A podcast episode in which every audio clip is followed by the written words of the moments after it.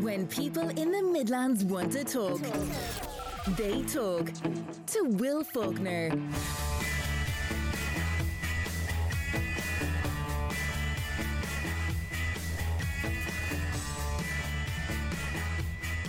Good morning. Yes, it's not Will Faulkner, it's Ronan here, the business show guy. I took a call from Will yesterday. He asked, could I sit in for him for today? I obviously said yes. But it just begs the question am I just sitting in for him on Midlands today, or am I actually managing director for the day? Now, that's an interesting one. Basically, everybody that's here in the building at the minute Sinead and Ellen, Shawnee, and especially the Chris, you better be nice to me for the next three hours or so because I've got all the power for the day. That's what I'm assuming. Anyway, anyway, what I must say is very, you're very welcome to Midlands today. Big thanks to Peter Dunn as always. I must say he is looking extremely fresh and well for a man who's been up since the before the crack of dawn this morning. He also gives off the vibe of a man who is really enjoying his new role on the Breakfast Show, and I think is really coming across on air. So well done, Peter. Really enjoying listening to you there at the minute. So what have I got coming up for you between now and twelve o'clock? Well, you're going to hear about the 16-year-old wheelchair user who plans to document his visits to all 32 counties and outlining and logging the, the obstacles and challenges that are presented to wheelchair users in the process. Also, Ultimate Hell Week. Have you seen that series at all on RTE? And do you, are you like me and you're sitting there going, what and why would you put yourself up to that challenge? Well, later on today, you're going to meet a person who actually took that challenge and you're going to find out what it was like. Even the preparation for something like this would uh, turn your stomach, but I'm really looking forward to hearing more about a local person who uh, took on that challenge recently. Also, Embrace Farm are launching a new mentoring program, and you might be familiar with Embrace Farm. They are there to support families who are bereaved uh, due to farm accidents. So, very worthwhile uh, grouping, and you'll hear more about their new mentoring program later today, too. And also, we're going to probably touch on things like the turf and the potential, the proposed ban on turf, and then the motion from Sinn Féin that was overturned last night. Um, that's a, an ever pressing topic in, in this area, of course, and we'll bring you the latest updates on that. And we're also going to bring you a beautiful story of two people from Westmeath, um, one who was waiting for a number of decades actually to, for a kidney transplant, and they eventually got got this done. But they availed of a really call it I call it an ingenious scheme in the UK, and basically the team behind it is give a kidney, get a kidney. But it's been life changing, obviously, and life saving for this person. And uh, you'll hear all about that story a little bit later this morning, too. That and lots more to come on Midlands today.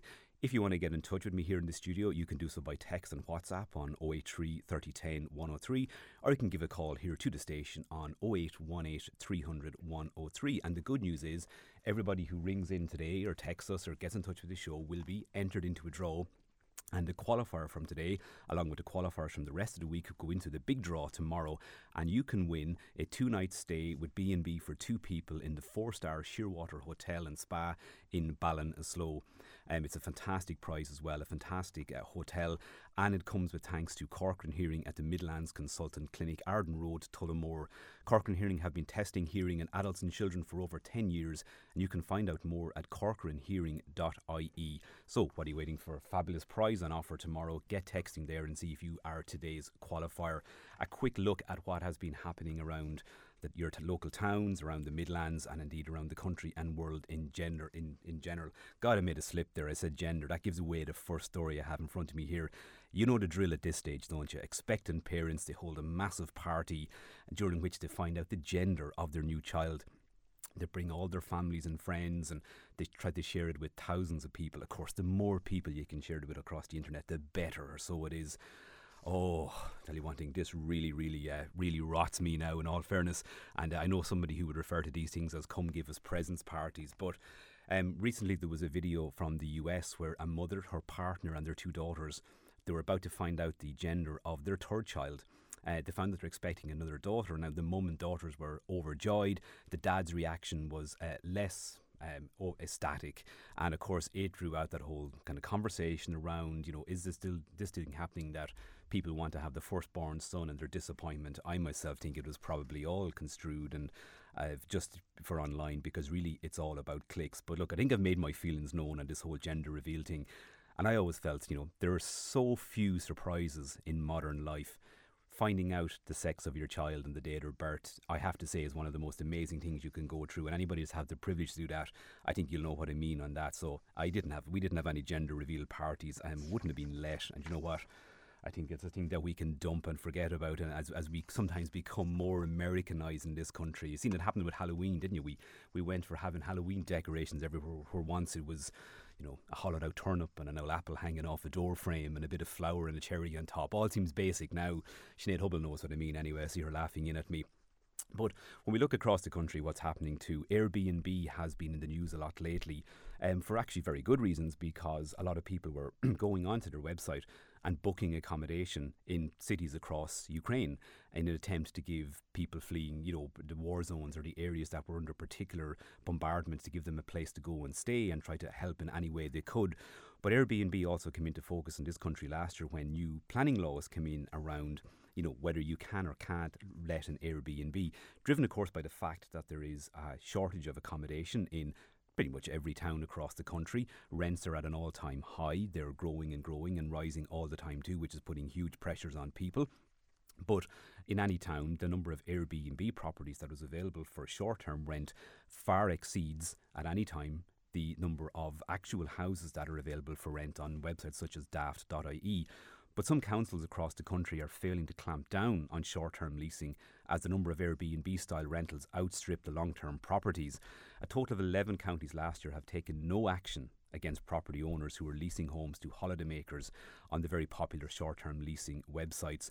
Now, under the current rules, property should not be rented out for more than 90 days per year on websites such as Airbnb without having planning permission.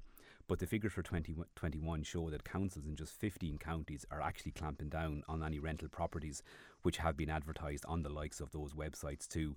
Um, if you can just check that out there, even on the daft.ie website, they publish all the numbers there for the various counties around the place. As I say, some councils are being proactive about it, others are, are taking absolutely no action. Areas, the kind of high tourist hotspot areas too, around the likes of the, Atla- the um, the Wild Atlantic Way and Plickburgh and Donegal and Kerry uh, figures are definitely more. Uh, there's a bigger gap as well between the number of Airbnb properties and those that are just on the general register for general rental too.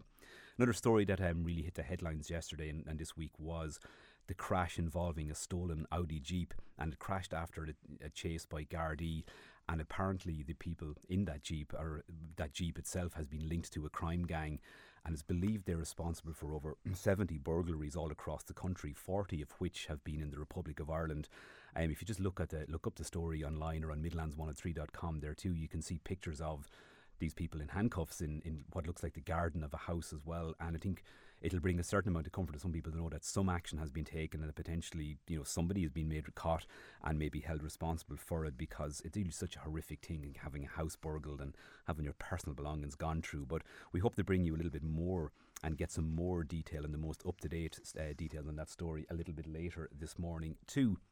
Because when it comes to uh, that whole area of crime and punishment, do you know that after spending 80,000 imprisoning a person for a year, or for even shorter periods, it has been deemed as not being effective as very little can be done to rehabilitate that person. And that's according to the Director General of the Irish Prison Service, Caron McCaffrey.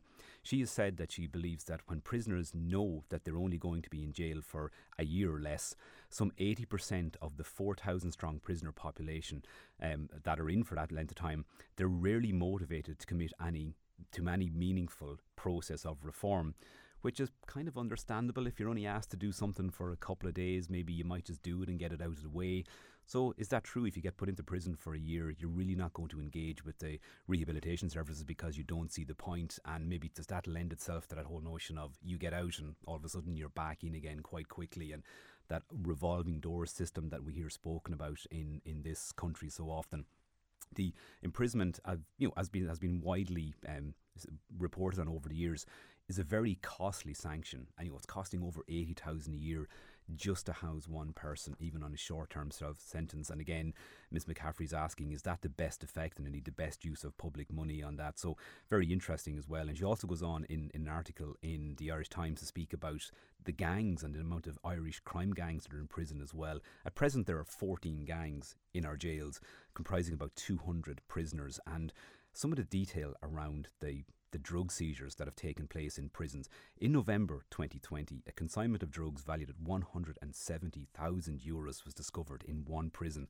And last October, drugs with a value of 140,000 euros were discovered in another prison operation as well. It's quite staggering what's going on there, too. And again, the whole issue around prison and prison officers, officers and pay has been very much in the headlines recently, too. Of course, I mentioned at the start of the show, turf whoa, turf. I mean, we can never get away from turf in this county and, and the counties around the Midlands. And look at its, it, it goes without saying, it's going to have to be part of our energy requirements for the next for a number of years now. You know, in spite of you know whatever actions we've committed for climate change and that, I think it, it, a little bit of sense is coming. But yesterday there was much talk about the Sinn Féin motion that was targeting the ban on turf sales, but it has been defeated by the government last night by only eight votes, um, by 72 to 64. The vote was taken around 10 pm. Um, I think what really a big change in that was the, the local club, uh, coalition of TDs. They based on a commitment that on Taoiseach Micheál Martin had made not to ban turf, turf sales for the remainder of the year, um, pretty much meant that they voted with the government in the end and defeated the motion there too. But it's really interesting that, um, you know, when you think about turf and the whole idea then of retrofitting and, and retrofitting all our homes, one thing that comes up is drafts and trying to eliminate drafts in our house. And of course, we know the word draft got Minister Eamon Ryan into a very sticky situation this week and indeed has probably led to a lot of heightened debate and talks about lettuce and green tea and everything in the doll. And sometimes you think, boys, just come back and our ladies and gentlemen come back down to the ground level and come and visit the homes around the Midlands that are entirely dependent on turf and fossil fuels for their heating systems. And let's talk about let's look at taking real action and solving these things because when it comes to energy and energy crisis you just have to look at what's happening, you know, especially coming from Russia. Gas prices are continuing to soar as Russia cuts supply to Poland and, and um, to Bulgaria. Um, the European Union is committing to finding alternative energy supplies for these countries. Even reports coming from Berlin that strategic stocks that have been built up ahead of the winter will see the continent out um, this side. But however, that does not suggest that prices will stay down and, and prices are going to really, really keep jumping as well. We would possibly try to bring you the latest on that um, a little bit later in the show too, and just get the ins and outs and exactly what implications it is have. Because Russian President Vladimir Putin has warned the West of lightning fast retaliation if countries begin to interfere with Ukraine, and we see what's happening with you know countries like the USA and even Germany now coming on board and actually you know providing more military equipment too. And Putin is certainly um, escalating things in terms of his words hopefully the actions don't follow suit. Hopefully, action brings about a bit of change there in that situation very, very shortly. And so, I say much more to come as well on that whole area of the the ban on turf cutting and the latest on that there too. But um, a few headlines there for you to check out, and these are available for more reading as well on the news section on Midlands103.com. But a new set of stamps will pay tribute to the contribution of women during the Second World War.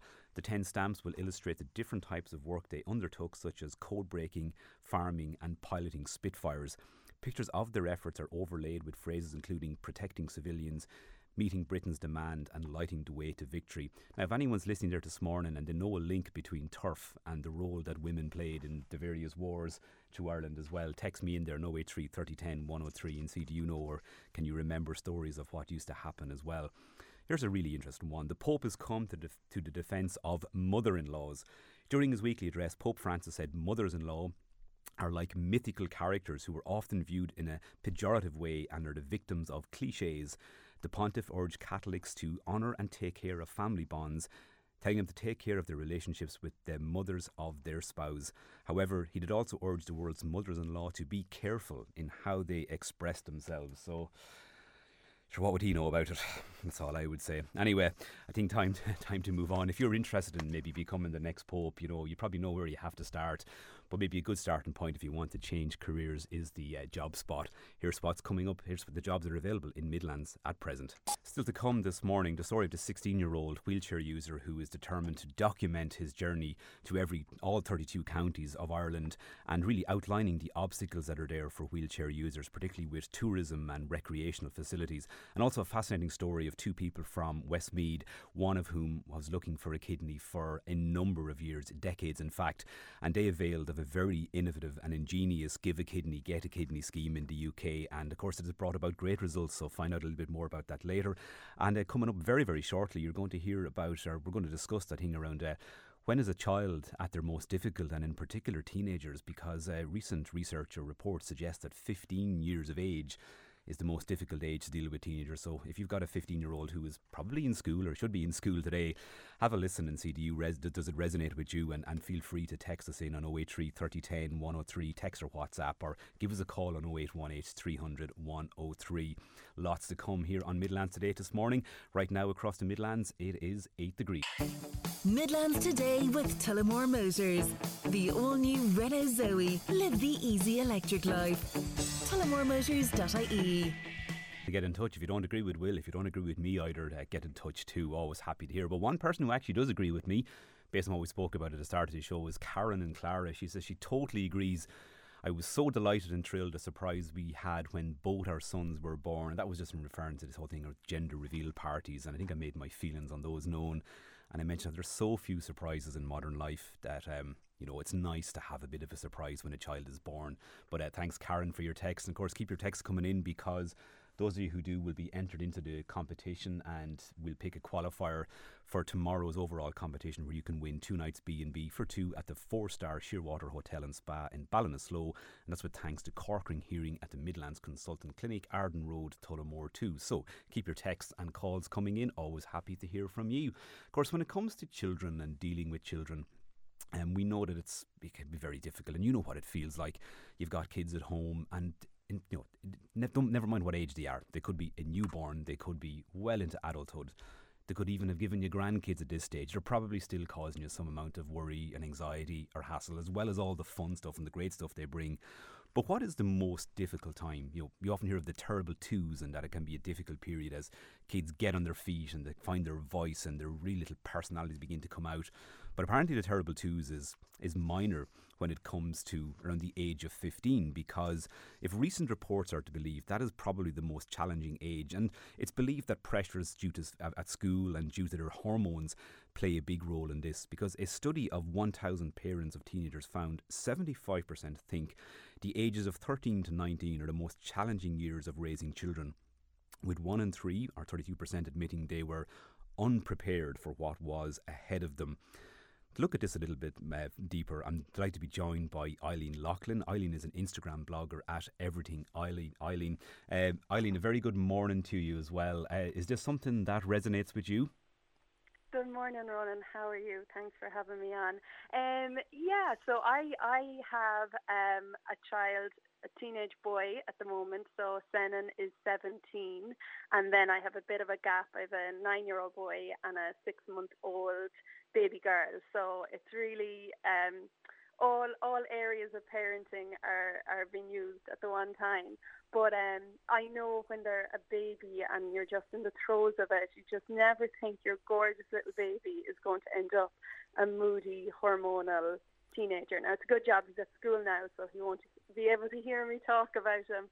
In the grand scheme of things, he's a brilliant lad, but you just don't think they're going to be that moody, hormonal teenager, and they are. And do you think, is it worse in 2022 than it was, say, when the likes of yourself and myself grew up? Like, is there more pressure on people nowadays, or is this just a, a kind of a, a, a narrative that we've built?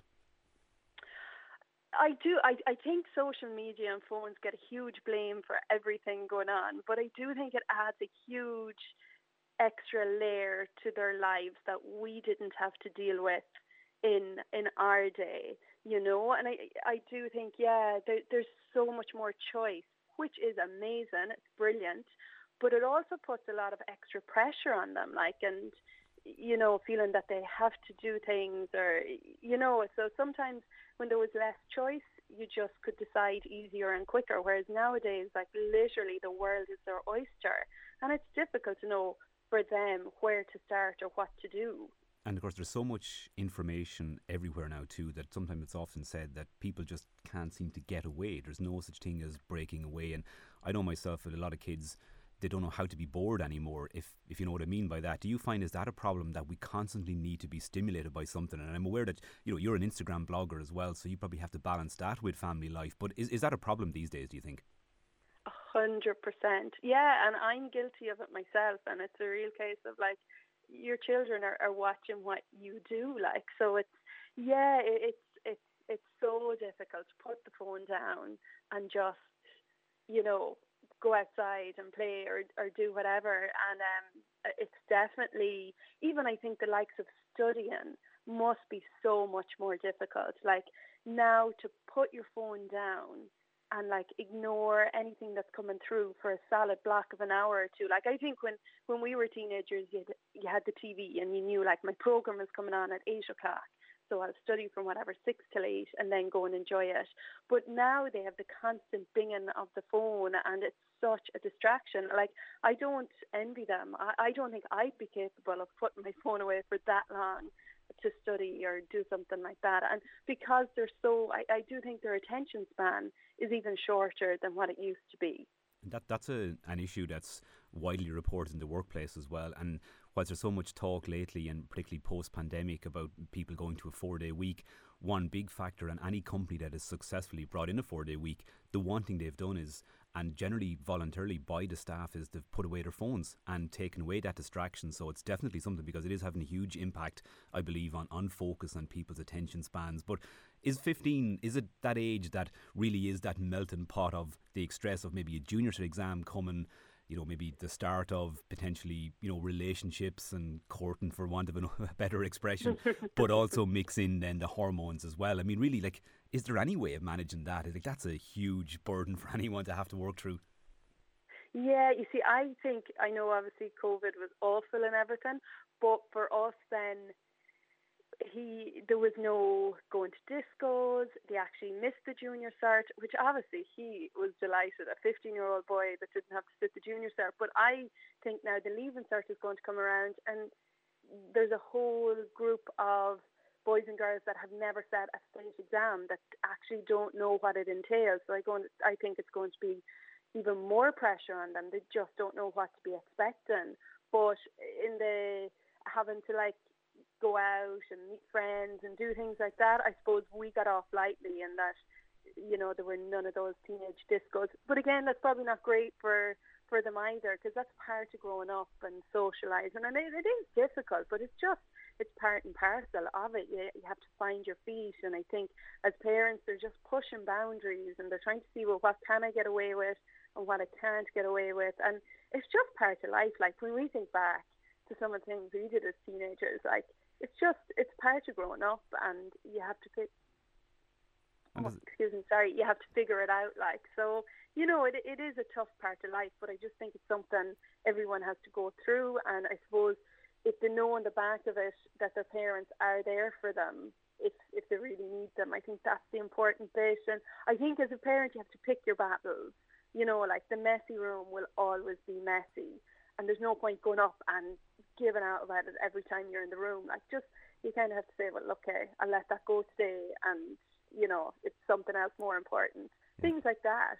I and then I think as parents, we never have it really sussed. You're always trying your best, but like like that, you're just figuring it out as you go. I think you're, I think you're absolutely right on that one. And actually, on the messy bedroom, I do sometimes say, now maybe it's just an excuse on my side, but the bedrooms won't be messy forever, and the day will come when they're all gone to college or gone off on their own, and you'll be you'd be delighted to see a messy bedroom again. But looking at some of the 20 most stressful things that this report um, brought up for parenting a teenager some of them are like that, trusting them to make their own decisions, and you've kind of touched on that as well.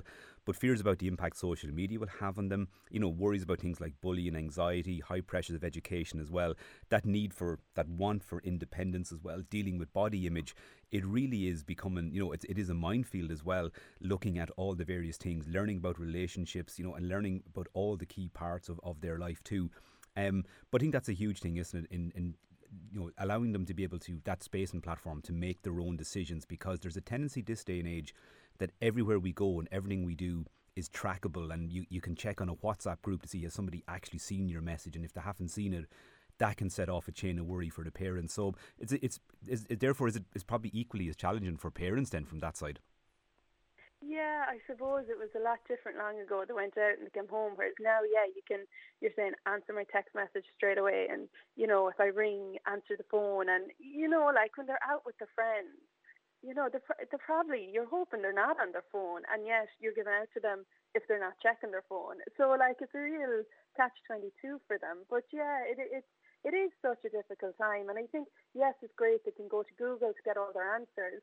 But again, if they, like you say, body image, if they put something up in Instagrams, all the amazing bodies that come up and like, you know, that's what they're looking at constantly. And it's, it's, you know, it's it's so new, like, and you're trying to figure it all out and explain to them it's not real life, and and yet as adults we're only figuring it out because this is new to us as well. So I think that's a huge part of it as well. But um, yeah, and then exams and stress, and I suppose it's it's knowing what suits your child. Like not every child is academic, but there's such huge pressure on them now to go to college. And if you don't go to college, you know, whereas there's so much more out there. There's trades, there's there's lots of, for them to do, and that they don't have to have it figured out straight away. Like, and I think nowadays, yeah, people are changing careers when they're 30 and 40 which is great too. Like you're kind of saying, like, well, try something, and you know, you don't have to know at 18 what you're going to do for the rest of your life. Like I think that's ridiculous pressure. Absolutely, because none of us knew, and uh, a lot of people still don't know even you know mm. even as their parents of, of if you know 14 15 year olds or older probably still don't know exactly what they want to do and how they want this whole game of life to play out. But anyway Eileen for now thank you so much for talking about that this evening or this morning. I think there's a lot of people I see the text coming in as well about people on this very subject you know talking about how you have to go down to, the, to their level and just talk to the children as human beings. And I think actually that is great advice too and just take it right back down to basics and just have those conversations as well and uh, just guide them through those many obstacles and roadblocks and challenges and barriers and stuff that are out there ahead of us. But for now, Eileen Loughlin, thank you so much for that. And Eileen is an Instagram blogger, and you can check her out on Everything Eileen all across Instagram there too. Uh, time for a quick break now. After that, we're going to check in on our home story series with Manchán Magan, and he's going around meeting people in direct provision centres and just bringing their story to air. That's coming up after break, and still to come between now and 12 p.m. We'll be looking at uh, talking to Embrace Farm about a new mentoring program they have. They do great work in supporting families that are bereaved due to farm accidents and a very worthwhile organisation, so worth a listen later. Also, we'll meet the uh, Tullamore person who for some reason decided to enter the Ultimate Hell Week Challenge in RTE. I God, couldn't do it. I find it hard to even watch the programme, never mind enter into it. But lots more to come here on Midlands Today. Talk to you shortly. Midlands Today on Midlands 103 with O'Brien's Mullingar. The Renault Captur. Capture life. POBrien.ie. Residents of direct provision centres in the Midlands have been sharing an insight into their lives, hopes, and childhood memories. Writer and broadcaster Manchán Magan has been speaking to members of our community from Africa, Asia, and South America. This morning, he meets Adam from a coastal town in Morocco who believes the main difference between Ireland and his homeland is that the Irish get drunk while the Moroccans get stoned.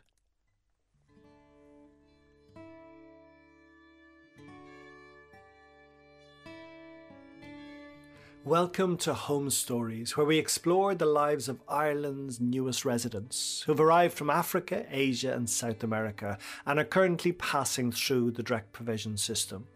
My name is Manchán Magan, and today I'm talking to Adam from Morocco.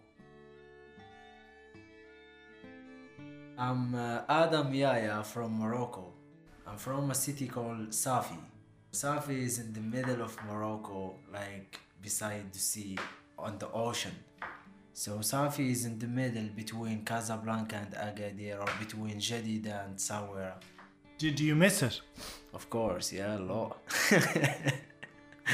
a lot, yeah. And do you think might you be able to get back to there at some point? Oh, I never know. I don't think so. it's already been six years though, so we're getting old. Mm. We never know what's happening from now to tomorrow. Maybe we die here in Ireland. and what are your favorite memories of childhood in Morocco? Well, to be honest, I think uh, my club, Olympic Safi, like soccer club. So that's my my best memories, like there. Yeah. Were, were you playing? Were you good? I was a good soccer player, but but always they used to like to train far from my family house so and my father he won't let me go alone like he was to be afraid about me and they train early so he come late from work so that's why i wasn't lucky so from soccer player to just in a different way fan. I was fan for the club, and that's it. Yeah. And why did he think it wasn't safe for you to go there alone? Well, you know, back home is no, is no same here. Like, you never know what's happening in the road. Like, always maybe can be a people rob you or something like that. Mm-hmm. Some of them like they're drug addicted or whatever. So, if they have like no money, maybe you have a phone or something, they can rob it. You never know. So they can even beat you to take it from you. So that's why he's always afraid about me. Maybe I was his best son. And so you're are you working in Athlone at the moment? yeah, I am working in Athlone. I'm a barber now. And would you like to have your own barber shop? Yeah, in the future, that's that's the dream now. Right. And do you think is there good money in it if you owned your own barber shop? Yeah, it is a good money. Yeah, if you know how to manage your business and your shop, yeah, you can have a good money. Yeah, a good future as well, mm. especially in this country. Yeah. What would you like Irish people to know about you? Are there things that you think people don't understand? maybe they don't understand like the foreigner you see sometimes like they have no family maybe even like if they are not refugee like as i am i have no family i go home i stay alone but if i have that much of friend maybe they told me ah, can you have a tea like with me? They get with them home or something. Like i feel like i'm at home. I'm not foreigner you get me? So that's the only things. But to be honest for me irish people they're good. Yeah i find them like they are the moroccan. The difference just the irish they drunk and the moroccan they are stoned. That's the difference. So they are both same yeah Mm-hmm. they are easy going in the same time yeah But as you said, the main thing that for us to realize that people in direct provision centers or who spend time in direct provision, they really don't have that family network. And so the idea is just to try and remember that that they are here alone, away from all of the people they loved and knew who are else who are still at home in their home country. And that and that's hard. It is hard, yeah. It is hard. After five years, you will miss your your family a lot, yeah. Mm-hmm. After five years, yeah. I used to don't even think, but after five years, man, of course, you miss your mom, and mm-hmm. after five years, like you changed, even your family changed, like as looking and everything. So you see your mom maybe getting more older, and your dad, and so of course you miss i miss them a lot Home Stories is funded by Creative Ireland with the support of Laois and Westmeath County Councils. Music by Brian Muglin and Miles O'Reilly. The series was edited and produced by Lauren Varian. More episodes at manchan.com. That's M A N C H A N.com. Still to come on Midlands 103, MEP for Ireland South Sean Kelly on the race to find alternative gas supplies for Europe now that Russia has suspended gas supply to Poland and Bulgaria, which has implications for the rest of the bloc as well. Lots to come here on Midlands today. Coming up between now and 11am, plenty to cover here on Midlands today, including Ultimate Hell Week and a local woman who volunteered to enter it as well. You'll hear about her experience because, as I said before, I think even the training regime for the loan would put most people off. We'll also hear from the mother of a young 16 year old guy from Dublin who's wheelchair bound and he is determined to visit all 32 counties of the country and document his experiences and, and outline and showcase the challenges that are there for wheelchair users throughout throughout the country too, particularly for tourism and amenities and, and various things like that as well.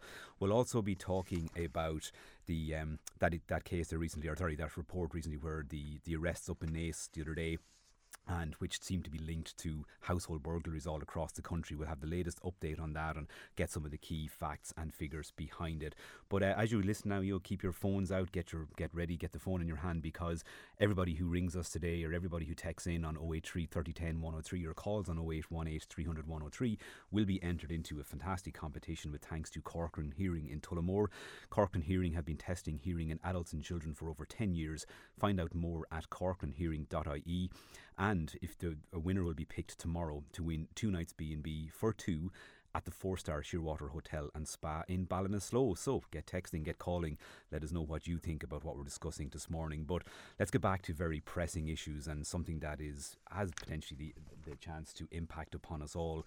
You would have known yesterday that the Russians have suspended gas supplies to Poland and Bulgaria. It is a significant move by Vladimir Putin and his cronies, and uh, it's determined to cause a lot of pain. And obviously, it's a counterattack on the economic sanctions that the EU and indeed many countries worldwide have imposed on Russia. To find out more about it and see what is being done, particularly from uh, the point of view of looking at alternative supplies. Um, delighted to be joined by MEP for Ireland South, Sean Kelly. Sean, how significant a move is this from Russia and what impact is it likely to have on Europe and indeed on Ireland? Yeah, it's definitely changing the goalpost somewhat because one of the difficulties for Europe is while they're fighting uh, the war uh, through Ukraine against uh, Putin's regime in Russia, at the same time they are funding uh, Russia through their reliance on gas and oil and coal. And of course, the sanctions are there to weaken Russia's economy. And while they have now decided not to import any more coal, then they were going to move to oil. Uh, Putin now has kind of uh, struck a preemptive strike by saying, as I said, that he's not going to send gas uh, to uh, Poland and Bulgaria. At the moment, it won't have a major impact because there are plenty of reserves. Uh, we're entering into the summer period where we won't need as much gas in particular for heating. And uh, there are, of course, huge efforts being made by the European Commission to get alternative supplies, particularly LNG uh, terminals and LNG supplies from around the world. And uh, as of now, uh, the European Commissioner for Energy, Kadri Simson, is visiting Kuwait and visiting Qatar to ensure that they can get those supplies. So it isn't as dramatic as of now uh, as it might be coming into the winter. But obviously, during the winter, when you would need more uh, gas right across Europe, if it isn't resolved in the meantime and we don't have enough uh, reserves, then it could have a, a big impact on economies. And really, what they are doing is trying to strike at Germany because the Germany German economy would nearly come to a halt because of its over dependence on Russian supplies, particularly and, I mean, when they took the decision. And that over dependence is largely based on the Nord Stream 2 gas pipeline, which I know they've suspended the operations at the terminal end of it and they haven't started using it yet. But they really were building themselves, and therefore a lot of European countries building them on the back of having Russian supplies. And that leads back to the question of you've mentioned things like LNG from maybe the States and even from, from the Middle East. But infrastructurally wise, is the EU set up to actually accept those supplies, and therefore, you know, what's what's how long before those supplies actually become viable? Yeah, Germany are going to build two LNG terminals, but that'll take a couple of years. I said they'll do it within two or three years, but that's a long time to wait. There are uh, LNG terminals in Spain and Portugal which are underutilized.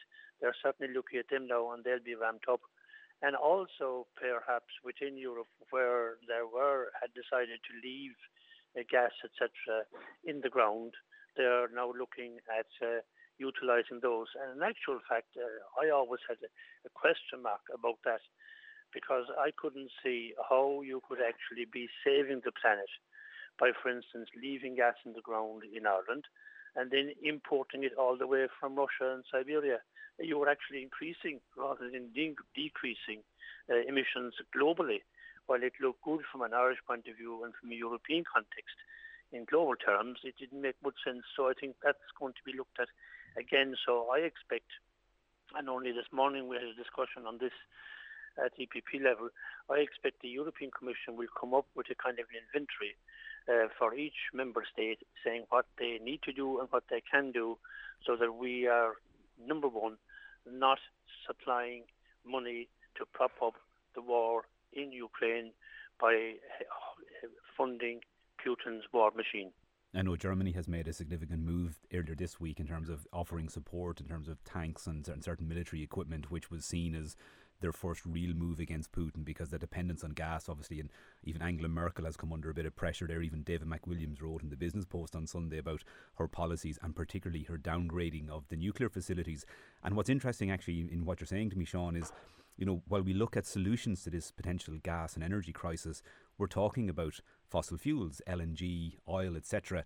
Where does renewables come into this? And indeed, even that whole question around nuclear power, is that something that maybe in Ireland we need to start looking at a bit closer?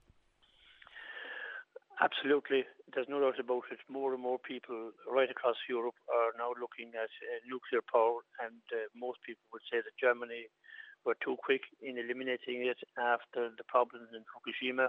I remember I was at a debate one night about four or five years ago when Germany had decided to do that, and I said to them, and they weren't very pleased. I mean, Fukushima was hit by a tsunami, and I said to them, "Do you honestly expect?" That there's going to be a tsunami coming in from the Atlantic, jump over all the nuclear power stations in France, and hit and destroy a nuclear power station in Germany. That was the reality of it, but they were uh, idealistic. And then, of course, as a result of that, they built Nord Stream 1 and Nord Stream 2 and became totally almost dependent on Russia. And now they realize that's a mistake and they have to do something about it. But in fairness, they are making efforts, as you said, in terms of an LNG terminal to build two of them at least. That's been in three billion in it, and also, of course, as you said, now giving uh, tanks to Ukraine because Ukraine can't win the war with their fingers. They can use their fingers if they have the right ammunition uh, in their hands. Then they have a chance of winning it, and it's becoming also, I think, more and more accepted now that if Putin uh, isn't stopped in Ukraine, uh, that he will probably have to be stopped in NATO territory, and the consequences for that for the world would be enormous and shattering. Absolutely, and I mean, look at as we look at it's staggering to think what could happen if that is the case. And look at if you'd said to somebody three months ago that we'd be in this situation, nobody would have believed you in, in any way. But here we find ourselves. And um, just very briefly, Sean, I mean, I know at, at EC level, President Ursula von der Leyen has announced that you know the, Europe's dependence on Russian fossil fuel is now coming to an end. Is there any moves at, at EC level to look at maybe really increasing the level of funding uh, for developing and even R&D into renewable energies that would have an Im- immediate impact in Ireland and that Ireland ultimately could become a supplier of electricity maybe to continental Europe? Absolutely, and we cannot lose sight of the fact that this is actually the ultimate solution. And the sooner we can do it, the better. And definitely, there are huge measures being brought in now at European level to ramp up the deployment of uh, renewables right across the European Union and especially in Ireland. And we have to do more. And we have to make sure that renewable projects, number one, get planning permission quickly so that we can actually become self-sufficient. And you're absolutely right. Potentially, which will take 10, 20, maybe even 30 years, we would actually be exporting energy because of the resources we have off our coast. But the sooner we get moving on that, the better. And if people see it happening, I think they feel that we're making progress. But where I'm concerned, there's too much talk about it and not enough being done to make it happen. I mean, we saw a few months ago Equinor, who were uh, leading in the whole the deployment of offshore renewables, they quit the Irish market. Why? Because of delays in getting planning and permitting and so forth. So Europe is looking at that, and part of uh, our renewable energy directive is going to include uh, situation where planning permission and permitting for public good uh, projects that involve renewable energy are going to be speeded up so that investment can happen and we can become self-sufficient and we won't have to be worrying about the price of gas or oil and we won't have to be depending on Putin or anyone else into the future.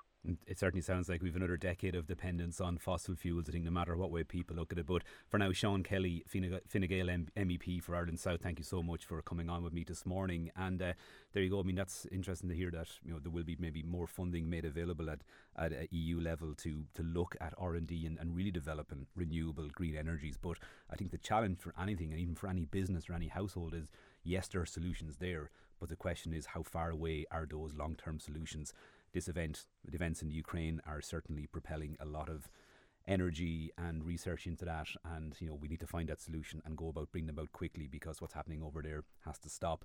Now time for me to stop and take a quick break. But after that you're going to meet uh, the mother of a 16 year old uh, boy from Dublin who's determined to document his experiences as a wheelchair user all across the country. Also you'll meet the local woman who uh, decided to enter the Ultimate Hell Week that uh, fascinating uh, challenge on RTE, and uh, that and much more to come across the rest of the morning. Talk to you very shortly. Midlands today on Midlands 103 with O'Brien's Mullingar. The all new Renault Kadjar. Start living. POBrien.ie. Thanks to Hilda in Shinrone there, she points out on text that uh, there's a one big challenge with Ireland becoming an exporter of energy to the EU.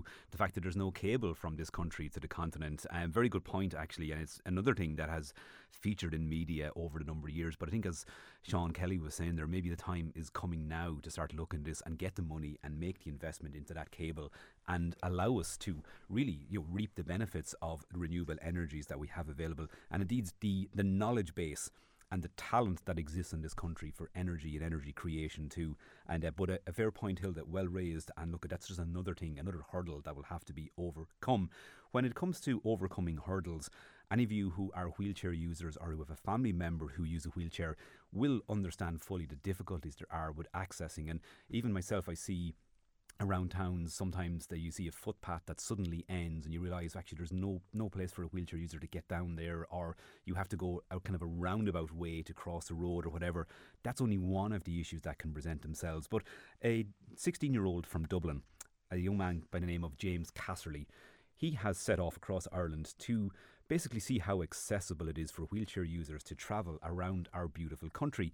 His mother, Vicky, joins me on the phone now. Uh, good morning, Vicky. Firstly, can you tell us a little bit about James?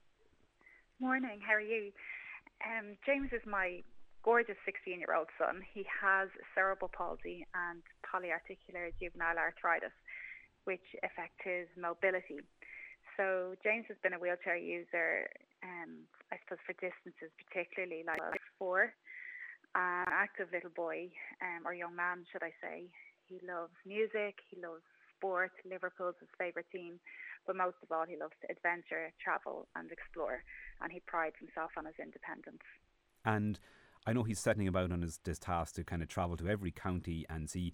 But is this based on something on on experiences he's had already to date, and, and what what are those experiences? Well, he loves public transport and he's taken a notion that at the moment he doesn't want to drive when he's older and he believes that he should be able to get anywhere he wants to um, in Ireland by public transport. So over the past two years, we've been starting to use, you know, I suppose Dublin bus. He'd independently go on the bus to school and home, and it just gave him a real interest in the access side of things, which obviously really matters to him and particularly within you know public the tr- public transport system. So it just kind of led to the point where he says, I, I want to do all of Ireland. I want to try and get to every county using just public transport. And he's had positive experiences. There have been blips along the way. Um, but I suppose his take and my take on the blips, um, we don't want to argue with anybody. We want to work with people to try and make our environment and our transport um, measures better for people with disabilities. And for myself, I have a six-year-old son as well.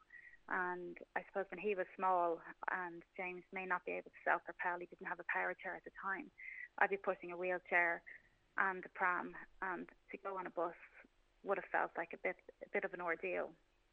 Or if you're on a footpath, like you said, and it wasn't wide enough, or there wasn't dips for you know tactile crossings or say pedestrian crossings, it was a real issue. So it's just something we both have a big interest in, and he's just looking to explore. He wants to show that as a family that we can still have adventures irrespective of his disability. He said to me there yesterday, you know, when you have a disability, you gain new abilities. And I just thought that was such uh, cleverest thing to say because we're learning to see the world. We've always learned to see the world through his eyes, but now he wants others to see that too. That is fantastic. And in his pursuit of, of making others see this as well, he only started this month, but there's now over three and a half thousand followers on Twitter. What's it been like yeah. getting the message out in social media and, and how has that been received?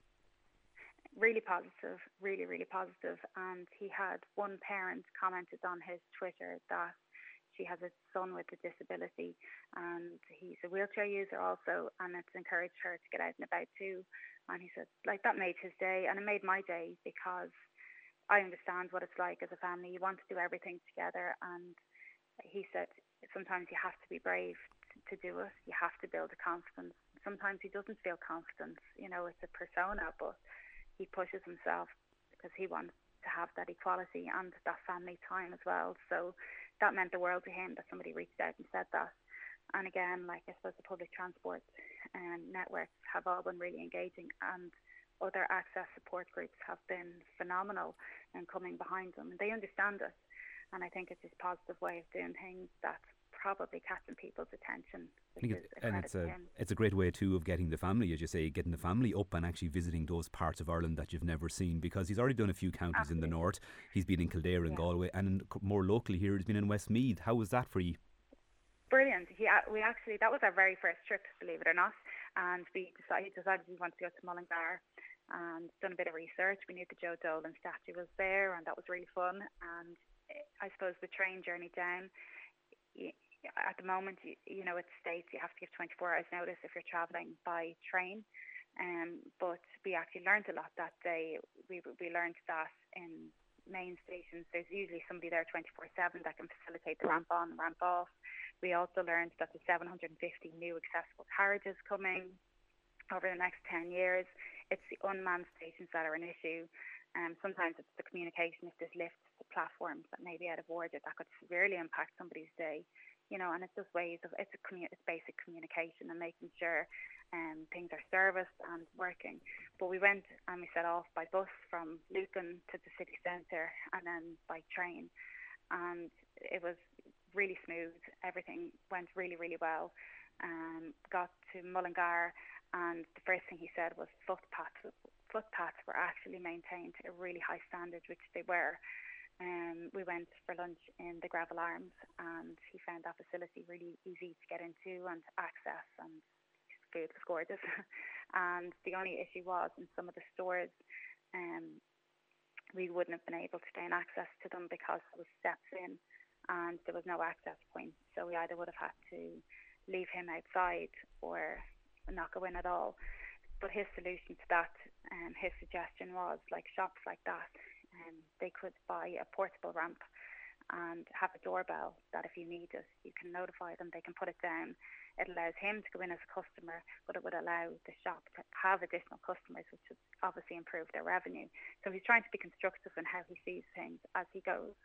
But um, there was a lovely um, local store um, I think it's called Rochford, and they were just he wanted to get a souvenir from everywhere we went, and they were just so friendly when he told them what they're doing.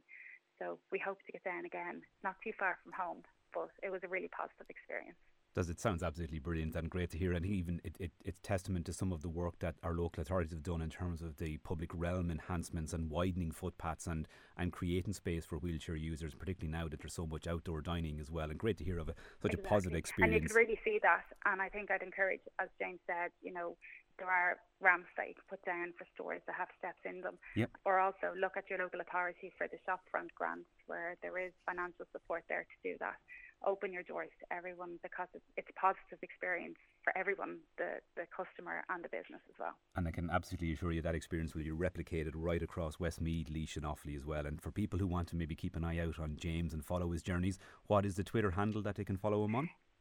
It's Jimbo's Accessible Adventures. He's on Twitter and he's also on Instagram. So he's doing his own little videos, and we're getting better at making them. But it's it's it's him, and it's genuine, and it's just his journey with us along the way. So we'd really appreciate if everyone, I suppose, if they've made everyone think and looked at their surroundings, and I suppose just enjoy your country. And if you see him out and about, he loves talking to people. Um, it really helps his confidence as well. And yeah, just follow along the way. It'll be fun. Sounds like an amazing adventure, and James certainly sounds like an amazing young man. But for now, Vicky Casser- Casserly, uh, mother of James, thank you so much for coming on and talking about your adventures there this morning. And uh, look, it's such a simple thing to do and highlight all the very good points and, and just may- maybe draw spotlight on some issues where not only are there potential problems, but don't you just love how James is coming up with solutions to them already. Uh, sounds like a fantastic young man as well, and you can follow him there on the Twitter handles as described by Vicky. And keep an eye out for James if you are a business owner across the Midlands. Keep an eye out for him in the coming months as he continues his journey. Time for a short break now, and we'll be back after that. We'll meet somebody who volunteered and entered Ultimate Hell Week, that um, program in RTE that really, really tests the limits of the human you know, physically, mental, everything, every part of you. It's it's a staggering. Going to forget a first-hand experience of what it's actually like very shortly, and then b- before the hour is out, we'll just get some update on the arrests that were made in Naas the other day regarding the burglaries all across the country. So lots more to come here on Midlands today. Midlands today on Midlands 103 with Tullamore Motors. The Renault Captur. Capture life. TullamoreMotors.ie. Get the Are you a fitness fanatic? Are you somebody who dabbles in a little bit of exercise, goes for the occasional run? Are you somebody who just doesn't consider himself an athlete but does triathlons and Ironman competitions and kind of thinks nothing about it? So, do you know what it's like to really, really challenge your body and put yourself to the test? Well, if you've been watching even lately or over the last couple of weeks or even over the last year or two, RTE's Ultimate Hell Week, you will see what it's actually like to put your body tested to the extremes really not not just from a physical perspective but from a mental emotional oh it's i find it it's a tough watch and i am absolutely in awe of the people who never mind last on it but the people who even decide to volunteer for it one such person is Tara Mooney. Tara is from Tullamore and she's a fitness instructor in the Bridge House Hotel and the gym in Monasterevin. And um, Tara's here with me in studio now. And I think I'm going to start off by saying, Tara, why? Because I'm crazy. In a good way, in a good yeah. Um, I suppose it was during the peak of COVID. Um, everything was closed. Um, usually, I compete in powerlifting competitions, so there was no powerlifting competitions at the time. Um, they kind of contacted my partner. He had no interest in it, and I had nothing to do. So I started training for it and said I'd give it a go. I think we're getting a little hint into the psyche here now. that training alone, take us through your training regime to prepare for it. Um, so it's completely different from what I would have done um, with powerlifting. It's literally, you know, strength training. So this was completely different. I had to go running, which I was no good at. I mean, I was starting off running two kilometres maybe.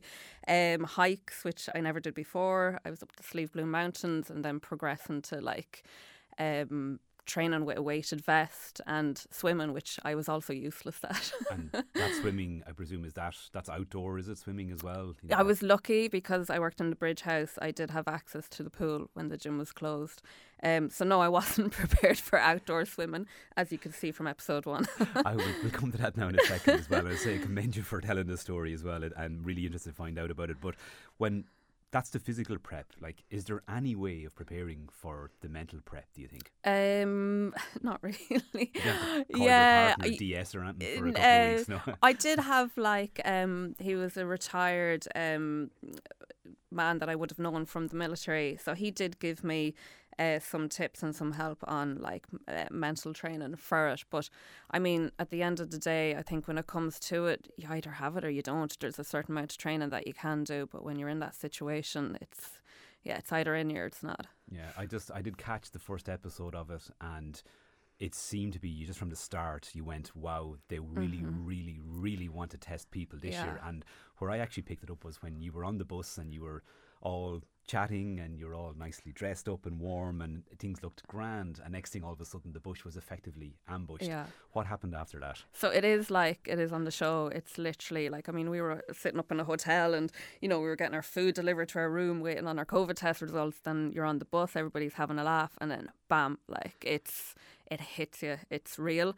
Um, the other thing about it is I was talking to the producer after we had 28 contestants, but up in the base they only had space for 26. So when we got off that bus, they wanted to to drop out. So like on the show, it seems like it was five minutes, like when we were going through that abandoned place. But that was relentless, and it just went on and on and on. So even those two guys that dropped out, I mean, they weren't a minute or two into it. Like they were Yeah. going a good while. So they were really pushing us because they wanted two people out straight away. Uh, that's setting the task as well. How does it, from the, the point of view of this, the psyche behind it and, and, and what you're thinking, right? In your head, right, you know this is a TV program. You know they're going to try to break you and get as many of you out as quickly as they can. So you know, right, if I can stick this out, I'll get there. Mm-hmm. What's that like trying to battle that? Like that, your your your your head is telling you if you can get through this, you'll be fine. Yeah. But your body is probably screaming at you at that point. It's like it's such a weird like you'd you'd never be in that situation ever. Well, I never have been. And it's like you don't even get to think about it because it's just constant stress, constant do this, like go, go, go, go, go. You don't even have time to think about, I have to pull through. You're just living in the moment. There's just so much going on. I mean, there's dogs barking in your face, they're down shouting at you. Like you're just trying to just get through it. You don't even have time to think about you know, doing it or not. You're yeah. just living even, in that moment. Even the ground, like you could see the rough stone, the puddles mm-hmm. of water, weeds. Like it was, it was horrendous yeah. looking. It was far removed from a gym or what we're all used to.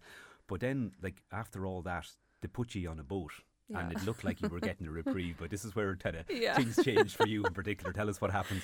So I was on the boat, and it was, I've never been as cold in my life. So you you think by watching the show, you're like, you know, it's a show we're not going to die. They're not going to let anything happen to you. But I mean, you are left there. You've no idea what to do. You've no idea what you're going, um, what's expected of you. It's literally like you're just thrown into it. So when we were on getting on the boat, they put they gave us the life vest. You were left to do that on your own as well. So you were like praying. I hope it I put it on correctly. Um, and they said to us, "You're going to be jumping off this boat while it's going. Put your hands on your head and roll." And then they were saying, Do you have any questions? One guy beside me put up his hand and he just went right into the boat. I was like, Oh my God. I was like, Oh my God, this is going to be really, really bad. Um, so then when we were on the boat, it we just kept going around and around for ages. And there was hailstones, there was rain. I mean, I probably wasn't dressed for the weather, but like, you know, what way do you dress going onto that show? Um, you don't know what to expect. Um, so I was freezing. The guy beside me kept asking, Are you okay? and I must have looked really bad because he must have said it to me about five times. Are you okay? And I was like, yeah. I was like thinking when I get off this boat, I'm going to be like, why'd you keep asking me if I was okay? But clearly, I was blue. Yeah. Um. So when I got into the water, like I'd say, the hypothermia kind of kicked in when we were on the boat. When I got into the water, my legs wouldn't work. My body was not just responding at all. So I literally like half swam, half clambered, half got yeah. pulled in on oh, shore. It looked, it looked, it looked tough. I mean, look, yeah. in, in no, no way comparison. I remember bringing kids and a few of my nephews to Baysports last year, and the face and everybody when we first hit the water. I mean, this was that was fairly mild in comparison to what you were doing, but that shock from yeah. the water can can do it. You have to do a 200 meter swim to mm-hmm. the shore. Was it pretty much after that? Then you you had to drop out, was it? Um. So when I got onto the shore you know, they could kind of see that we were like struggling with the cold, so they were like getting us to do like you know high knees and stuff like that to keep warm. Um, and it was like kind of at that stage I'd gone beyond the point where I wasn't even shaking anymore, and that's when the cold is kind of hitting your like organs and internally. And it was like the only way I can describe it, it was kind of like nearly a drunk feeling. You're just you're not witted at all. Um, and then we had to do like the last climb up to the base, and it's like I just could not move. I couldn't move. I couldn't think. And you know, if you'd give me a million euro to take another step, it just was not possible. And that was it. I was. Gone. I'm going to hazard a guess. you, certainly don't regret the experience. But what did it feel like when you when you knew that was it? You had to pull out. Yeah, I think like they brought me in and like they had to like kind of look after me medically. And then it's really funny because from hypothermia, you actually recover really, really quickly. And as soon as I started recovering back again, I was like, oh, I should oh, be out there. Yeah. I was like, you know, because I was the fittest I'd ever been in my life. And I was just like, you know, I could hear them out there. I was like, I should be out there. So yeah, I was really annoyed with it. But, you know, the cold got to me. It was what it was. Would you go back? No. Hell no. Not yeah. a chance. No, we have a WhatsApp group um, with the other guys that were in it, and you know, obviously, I can't say anything um, about the future shows, but I've heard what they've done, and no, there's no way. Yeah, no, it is. It's it's an intriguing series as well, and I think there's something about it that you know, other years there's been kind of reality programs that done before, and you always got this suspicion, a bit like remember there was an accusation of Bear Grylls years ago that he used to stay in hotels while he was out. With that, I think it looks very, very raw. I think he did. He looked way too well for it. That's it. Yeah, I think there's a. But look, take us back to your your day to day life. Um, did you find your passion for health and fitness and powerlifting? Was it something that came later, or was it an area you were always involved? Yeah, in? I only started when I was 30, 31, and it was literally, you know, I've had two kids, and I suppose like majority of women wanted to kind of get back in shape after having kids. Um, so I did kind of what everybody would do when they go to the gym, um, would do classes and stuff like that, and really just found a, a passion for it, and especially weightlifting. Um, it was something that I really fell into and really enjoyed. You've taken that to a high level. Yeah, like I well, I haven't competed since last year, but um, I compete at pro amateur level in powerlifting. So yeah, it's all right. For anyone that would be in the know, what sort of weights are you lifting? Um, so my biggest squat is 145 kilos. Wow. um, bench, which like I hate bench, it's 70 kilos, so it's all right. Um, and deadlift is my favorite, 160. You could basically you can bench press me then, or Uh, you can squat, for- squat two of me. for one. right? We might say, can we can we do that live on air, Sinead? No. Yeah, Sinead says yes. We'll try and set it up maybe later on and see what happens. But but um, but that has led you, I suppose, like that too. You can do that as a hobby, but you've created a career out of it now between the Bridge House, the gym in Monasterevin, and and various other fitness classes you do. So tell us about the type of things you do with clients. Um, so I, I really like working with uh, children for fitness and um, like I like working with everybody, but especially women as well because I've I've come from where they have. I mean, when I started, you know, I, I wouldn't be able to run. I wouldn't be able to do a push up, a pull up, anything. So I've been there. So I like to work with people that are kind of in the same situation as me, and you know, show them that they can progress and they can do it. Um, with children as well, I like to make fitness fun you know, get them active and kind of doing exercises without them realizing that they're doing it. I think, you know, kids nowadays are their tablets a lot and in front of the TV. So there is basic skills that, you know, they're lacking from not playing outdoors, like, you know, balance and, you know, a certain amount of flexibility. tablets are ter- terrible because not, Yeah. only, not only is it the maybe the mindless stuff on them, but the posture they have on them. that's Mm-hmm. I know, like, get up yeah. Like it is, well. you know, it, it does keep them quiet and you can keep them occupied with it. Yeah, but we we all have to stop saying that. That's I the thing, know, yeah. it. So they are missing out on fundamental skills. So I like to do activities with them where, in a way, they're working those skills, but you know they're having fun while they're doing it. and doing you're it. you're in Durrow National School tomorrow. Yeah, tomorrow I'm in Durrow National School, so I'll be doing uh, fitness classes with the junior and senior infants. Tara, for anybody who wants to follow you, I presume you're on Instagram, Twitter. How can they find you? You're gonna love this name. It's Tiny Power Mom. well, it's distinctive. Yep, tiny power Mom. and that I can't change it now. That's all. It's brilliant. It is what it it's. It's, it's very, very fitting as well. Um, but Tara Mooney, thank you so much for coming in Thank and for so sharing much. your experience because you know you'd think the good thing to do is go, oh God, I only lasted one episode. Yeah. But again, I think uh, there's a there's a huge amount of respect for even the prep that goes into it. I think just interesting how you point out that you know you could be in a very specific area in terms of your own personal fitness, but something that is totally different as well. And Yeah. that often comes out on programs like Ireland's Fittest Family, where sometimes you know farming families seem to just naturally uh, do well in it Mm-hmm. because I suppose they're used to being out and about as well. It doesn't, you know, so sometimes it's finding it. and Yeah, it can right cross angle, over to different- Absolutely. yeah. So plenty later. But look at if you want to find us, so a tiny power mom across all the usual social media channels, you can keep an eye out on Tara and all the work she's doing. Tara, thanks a million Thank for that. you. Um, I don't know, definitely after that, I'm not convinced I'd sign up for Ultimate Hell Week either. I might give it a miss as if my hands are getting cold and I'm out for a, a couple of K run in the morning. What chance would I have in a boat with uh, freezing cold waters and a 200 metre swim? But would you enter it? Are you watching that programme and are you there thinking, I would absolutely love to enter that programme? Um, maybe follow Tara then on social media and you can ask her exactly why uh, she, she wanted to do it and how you can get involved and put yourself, set yourself that ultimate challenge.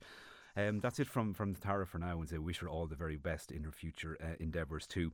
Going to take a quick break now. After that, we're going to get just an update on the Audi SQ5 that crashed up near Naas the other day, and it has led to a number of arrests and that are apparently linked to a number of household burglaries all across the country. We'll get the key points of that after this quick break. Midlands today on Midlands 103 with O'Brien's Mullingar.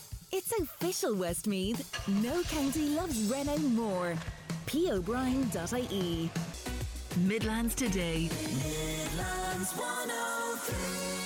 The article in the Irish Independent today has the headline Stolen high powered Audi that crashed after Garda chase is linked to over 70 burglaries nationally. That story was by Ken Foy and Robin Schiller, and Ken joined us on the line now.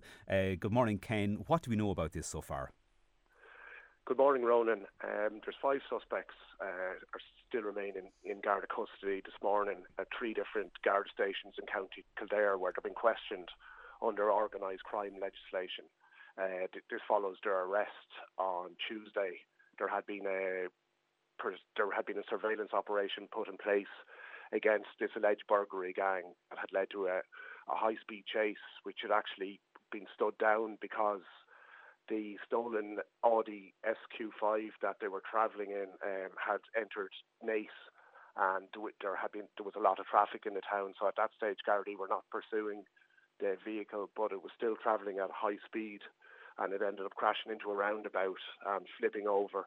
And Gardaí were quickly on scene, and the uh, five suspects were arrested. And it looks like this um, Jeep has undergone numerous number plate changes over the last while in order to kind of evade the Gardaí. But it has been linked apparently to a number of burglaries, over 70, some of which were around the Midlands here. There, there were, yes. Um, there was there's been a number of incidents in Portlaoise and particularly in the Kinnitty area um, since this vehicle uh, started to become in circulation. Um, it was reported stolen in London on March the third, and it was uh, the organised gang brought it in, into Ireland. And as you say, um, it had it has been used almost on a daily basis for burglaries across the, the country, and um, there has been a number of properties.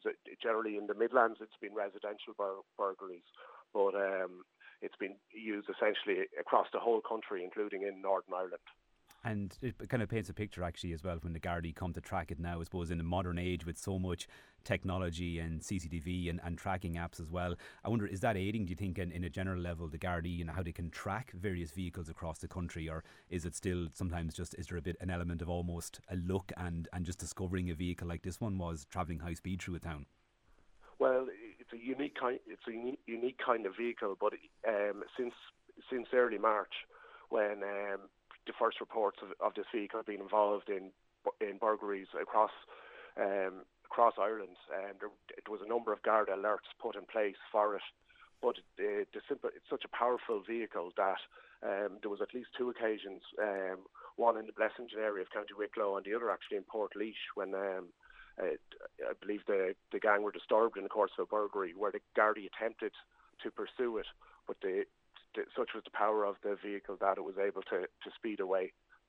I heard Will Faulkner mentioning the other day on the show about, uh, I think it was the police in Dubai or somewhere that they were driving Lamborghinis or Maseratis. So it goes to show you sometimes there might be a need for more higher powered. But for Ken, for now, Ken Foy from the Irish Independent, thank you so much for that update on that incident recently. And as I say, that incident as a crime gang that have been linked to over 70 burglaries across the country. Uh, lots more to come across the rest of the morning here on Midlands today. Thank you for your texts that are coming in. Um, John in Portlaoise has texted to say that Story or John James's Casserly story was lovely and that all our town should have zero tolerance regarding parking on footpaths to allow, you know, wheelchair users full access. Anyway, still to come between now and 12 pm, Embrace Farm have a brand new mentoring program for families bereaved on farms and also we'll meet two people from Westmeath who used the Give a Kidney, Get a Kidney initiative in the UK to save somebody's life. Midlands 103. Still to come between now and midday. The co founder, Norma uh, Rohan of Embrace Farm, will be along to talk about a new mentoring program they have. And Embrace Farm are an organisation that were set up to provide support to families that have been bereaved as a result of farm accidents. Also, Roscommon Galway TD will be along to talk about the motion that was raised in the Dáil last night by Sinn Féin, where they were looking to have an out and out ban on the um, the turf cutting. Now, it did, it did have a link as well towards looking at eliminating the kind of introduction of carbon taxes or the increase in carbon taxes too. But Michael Fitzmaurice, that independent TD for Roscommon Galway, will give us a little bit more information on that later. Michael is also the chairperson of the Turf Cutters and Contractors Association. Um, if you're listening and you're, you feel like texting in, you can do so on 083 3010 103, or you can ring us here on 0818 300 103, as many of you have already. Um, people have been texting in Pat Inferban has said, Hi Ronan, and say hello to Tara for me. She's an absolute inspiration to people in the fitness game and best of luck to her in her endeavours. Thanks for that, Pat. People are commenting as well on the state of footpaths around. Um, some people suggesting that in some of our towns the footpaths aren't really up to scratch and that the councils need to take action and upgrade them, particularly for wheelchair users. People like James Casserly, who we heard from his mother Vicky earlier in the show too. Somebody else has texted and said that they were looking up some research and it says that if you burn turf that's two years old, it's an awful lot less harmful to the earth than a bale of briquettes.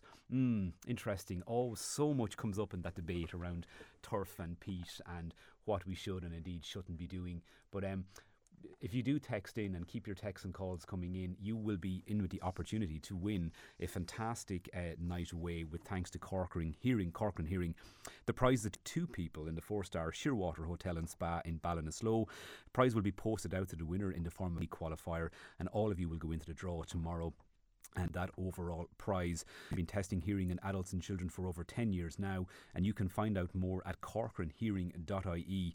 And to say, tune in again tomorrow as well to see if you can get yourself into the uh, overall uh, draw for tomorrow.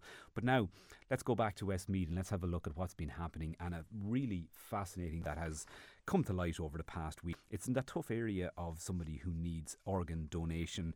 So I'm delighted to be joined now by Anya Cornally. Anya's a kidney donor now, there's a little twist in this story to a stranger in London.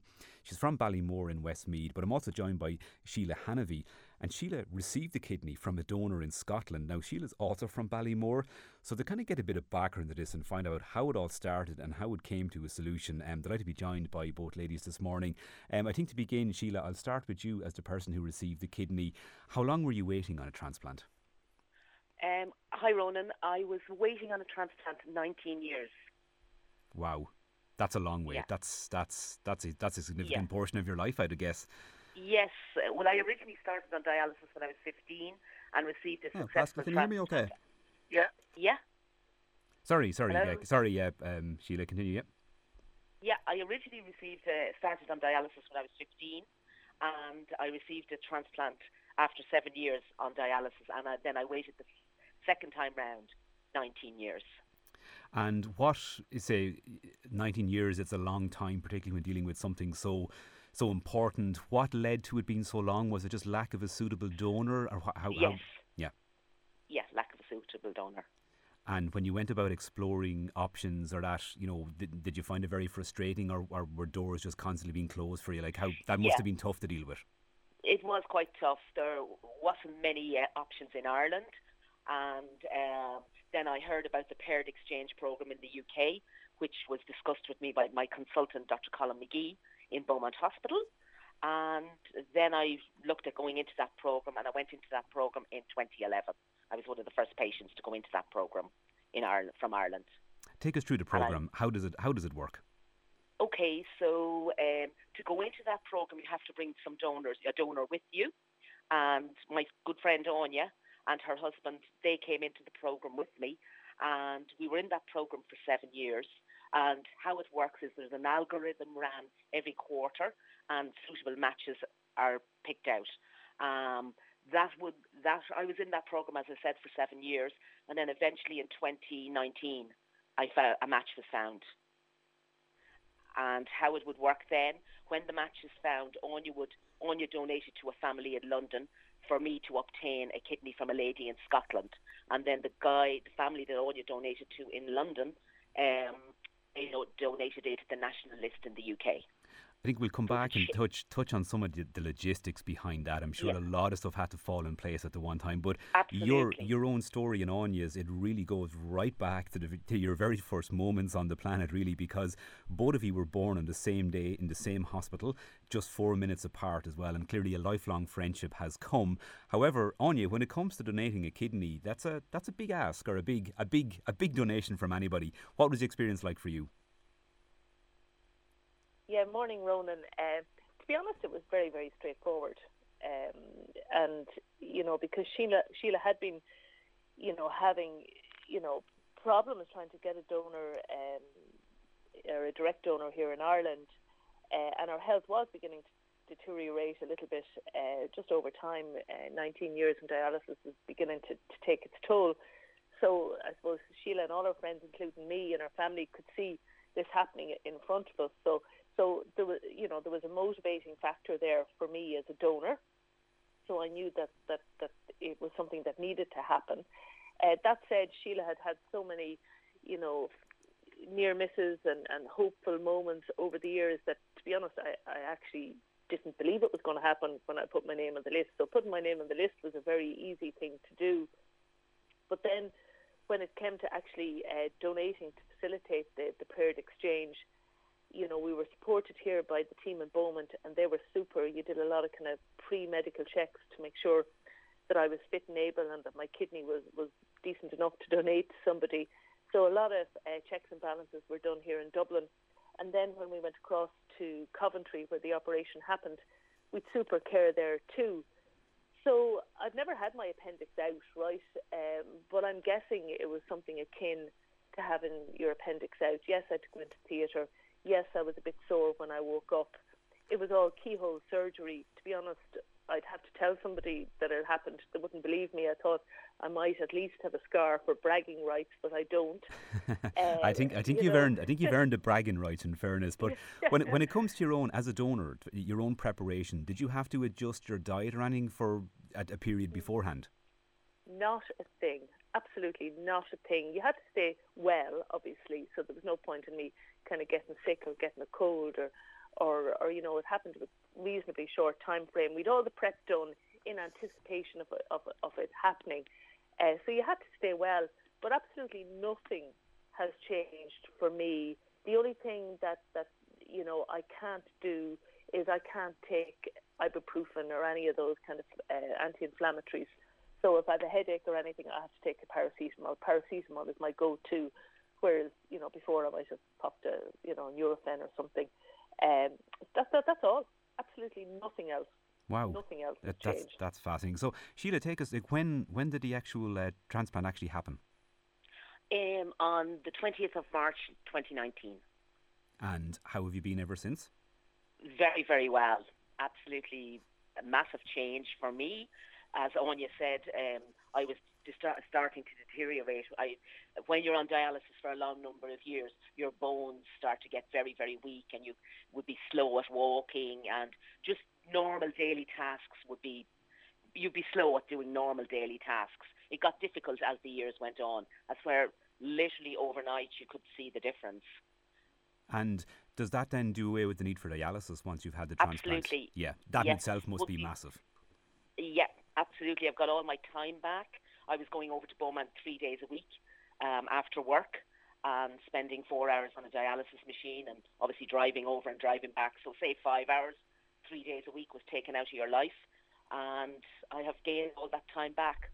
Kind of after 19 years, when I got better after my transplant, I kind of had so much time, I kind of didn't know what to do with myself because I just got into a rhythm of going to Beaumont three days a week. You were also on a special diet um, a very strict renal diet. Basically, anything nice, chocolate, crisps, chips, anything nice, you were not allowed.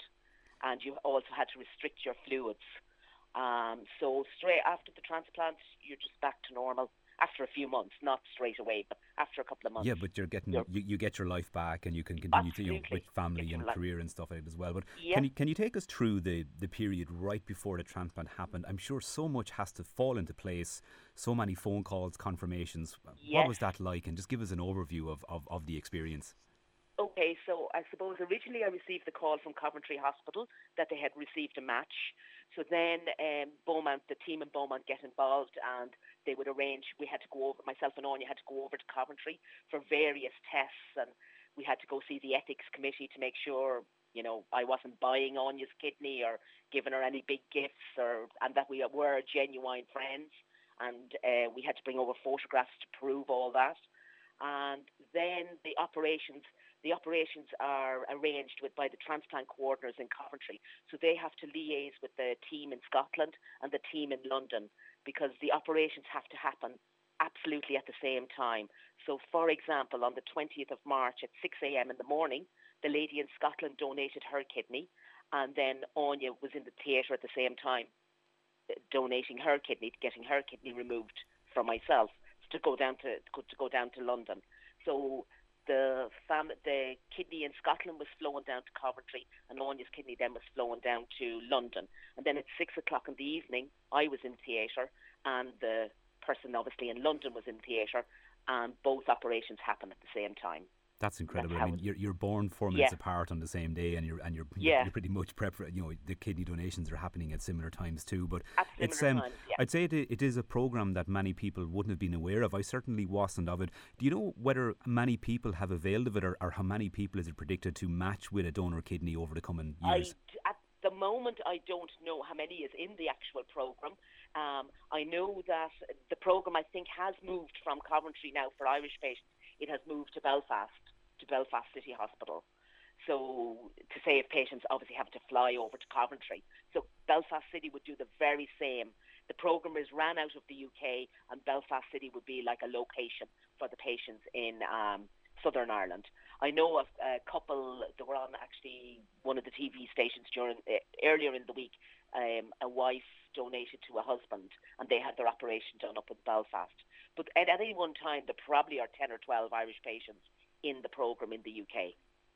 It is. It's an amazing, amazing program, and when you hear Yeah. of the results that, that you've achieved as well, but also to hear of Anya's experience there too, in, in terms of how relatively almost simple it was. It kind of shows that there are alternative options out there, and it is just oh, amazing there to hear that you know you've got your health back, and you say you've got your time and life back too. I think it's an absolute, it's a fascinating story, and it sounds like that friendship that was forged a few years ago is going to continue forevermore. Oh, it is indeed. We're very good friends. Uh, it sounds it. It sounds it all right. Look, I think it's it's brilliant, and look, at well done to you all, and look at Sheila to yourself. Continued um, health and happiness as you go forward, and Anya, just hats off to you. It's a fantastic thing to do. That is Anya Cornally there, a kidney donor from Ballymore in Westmeath. Who donated a kidney via a special scheme there that's in the UK in order to ensure her good friend Sheila Hanavy could get the kidney that she needed, that she'd spent 18 years waiting on. Um, brilliant story and goes to show you that sometimes when we put our heads together, we can come up with great ideas and great solutions to problem. Thank you for your text. Keep them coming in on 083 3010 103 or call us here in the station on 0818 300 103 and get your name, en- name entered into that draw tomorrow for the two night stay in the Shearwater Hotel and Spa in Ballinasloe. And that's with thanks to Corcoran here in, in Tullamore. More details on that a little bit later. Time for a quick break now. After that, we're going to be talking. Uh, about turf again, and I'll be talking to Michael Fitzmaurice there. He's a TD for Roscommon Galway, um, and also he is the, the chairperson of the Turf Cutters and Contractors Association. And we'll just get some more kind of details and the latest on that motion that Sinn Féin had brought in front of the Dáil last night. And then we'll talk to Norma Rohan too, co-founder of Embrace Farm, and they were set up to support those bereaved or people who've also survived farm accidents because it unfortunately remains a huge risk and a huge hazard working on farms and because it never it's not just employees involved. Sometimes it's often the whole family as well in terms of helping out on the farm. So Norma will talk us about a new mentoring program they've come. We've also a bit of a surprise for you coming too but uh, find out more in a little while. Talk to you shortly. It's time to check out the range of suits for graduations, weddings, and formal wear up to size 64 at Guy Clothing High Street Tullamore, the leading clothing destination for every man. Follow Guy Clothing Tullamore on social media. 103. Still to come between now and midday, I'll be talking to Michael Fitzmaurice. He's an independent TD for Roscommon Galway, just about the motion that was brought before Dáil last night by Sinn Féin and around that whole area of the potential ban or proposed ban on turf cutting. We'll have latest updates and we'll have Norma uh, from Embrace Farm. She's the co founder there in to talk about their latest mentoring programme that is designed, again, to suffer people who've been bereaved or indeed who have been affected by workplace injuries on farms all across the country. So lots more to come. But to begin, um, I'm after inviting Sinead Hubble, producer of Midlands Today, into the studio, and I'm going to start off with this. Splish splash, I was taking a bath. Long about a Saturday Splish Splash of taking a bath, not on a Saturday night, on a Thursday night. Sinead Hubble, will you tell the people of the Midlands what I I was given out to Tara Mooney nearly earlier for volunteering for Ultimate Hell Week. What have you volunteered for tonight? I'm not quite sure I volunteered for anything. We have an issue here at Midlands 103. We've lost Oh. our managing director, Will Faulkner. That's me for the day. Yeah, he was meant to be here this morning.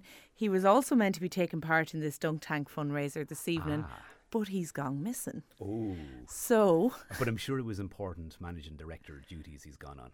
no idea. Okay, okay. Can't find him. We we even put in a call to the Gardaí this morning to see if Hmm. they, they can actually track him down because no contact, no nothing, just completely disappeared. So I'm going to be his stand-in tonight. So, what is this dunk tank? So there's a dunk tank fundraiser taking place tonight in the Phoenix in O'Connor Square in Tullamore, and it's in aid of Women's Aid and the Tullamore Ukrainian Appeal. Ah, very good. So, dunk tank. So, this is kind of what you think. You go, you're going to sit basically on a platform, is it? And somebody throw something. Or how did it? How did it dunk you? As far as I'm aware, that's what's happening. I'm try- trying to not take in too much information about the details and just go along and see what And happens tonight. There others being dunked. There's lots of others being Ah, okay. I think there's about is it eleven or twelve volunteers uh, who are taking part. So Anthony Kearns from Guy Ah. Yes, Clothing, yeah. James Hogan from Durrow National School, and uh, lots of other people. I think I heard Cathaoirleach of Offaly County Council, Declan Hart. is taking part as well, yeah. and Deirdre Fox from Offaly, Offaly Volunteer yeah. Centre. So there's loads of different people who are getting involved Laura tonight. Kavanagh, principal and Clara, I think, is doing it as well. How are these people rounded up and how they get uh, doing it? Look, I suppose it's all for a good cause anyway, again, for Women's Aid and for um, the, the local Ukrainian appeals as well, all organised by Tullamore District Rotary Club, But kind of strong connection here to a certain man who, who uh, our former MD, who's driving everything behind it as and well. How do you say no to a man like that? I don't know, people are going. To He's very persuasive when he wants to be. So, have you thought about how you're going to do about it? Like, what are you going to wear? Like, is it going, are you going to wear like a full suit now? Are you going to make, or been given much guidance on what's going to happen? Well, uh, the messages that we've re- received this morning uh, says that you can wear a tracksuit, business suit, or do it in the nude. Ooh, right. So, so uh, yeah, I think option one. yeah, yeah, yeah. I can imagine it's probably going to be nippy enough as well at the back. Of the I, I don't think anybody anyway, wants to see it that. Sounds like a lot of fun. I know the Tullamore District Rotary Club have more information about it up on their Facebook pages. Tickets are a fiver to get in. Um, that entitles you to three balls to throw at a donkey of your choice. Um, you'll be able to buy more on the night, of course. Um, God forbid that you don't get to dunk them the first time round. And uh, do you know what? It'll be interesting to see is there queues for people or will people bottle it at the end and not want to actually dunk a good friend of theirs? Look, it's all going to be great fun. It's for a good cause. Um, you can contact Tullamore District Rotary Club if you want. You can contact the station here on 0818 300 103 to find out how you can donate to that cause as well. Sinead, um, all the very best in your prep, and maybe you should talk to Tara Mooney about you know hypothermia and how to protect yourself best. yeah, I'll get some some tips off her. If you don't see me tomorrow or hear from me tomorrow, you know that it didn't go well. Well, I'm, I'm sure when Will is back in the hot seat tomorrow, he'll he'll he'll uh, ask you about your experience. But look, at well done, fair play to you, and. Um, all the best. All I can say is why, oh why. Time for a quick tune now. Here is that great Irish band, The Script, with Break Even. And that's The Script with Break Even. Right now around the Midlands, it's 11 degrees. Midlands today with Bus Éireann. Great news. Fares across the Transport for Ireland network are being reduced, which means travelling on any Bus Éireann operated service is now cheaper than ever. Visit buséireann.ie today. This is your guide to smart glasses. Lots of you getting in touch on 083 3010 103 and by phone on 0818 300 103, particularly uh, paying tribute and commending both Anya and Sheila, the women there who were speaking about uh, Sheila's transplant, getting a kidney transplant recently, and about that really innovative and groundbreaking program that's now in the UK and as, as Sheila pointed out is now moving towards Belfast as well that is matching people up with, with uh, kidneys. And effectively it's give a kidney get a kidney and it has been life changing for Sheila obviously and no doubt could be a game changer for many people across the Midlands. Text coming in from people like Rosie Buckley and Clara congratulating both ladies and indeed from many of you around. And of course all of you who text or interact with us today will be put in to the draw. And if your name is picked out today, you'll go into the overall draw tomorrow to win that fantastic competition and that prize of two nights B and B for two people in the four-star Shearwater Hotel and Spa in Ballinasloe.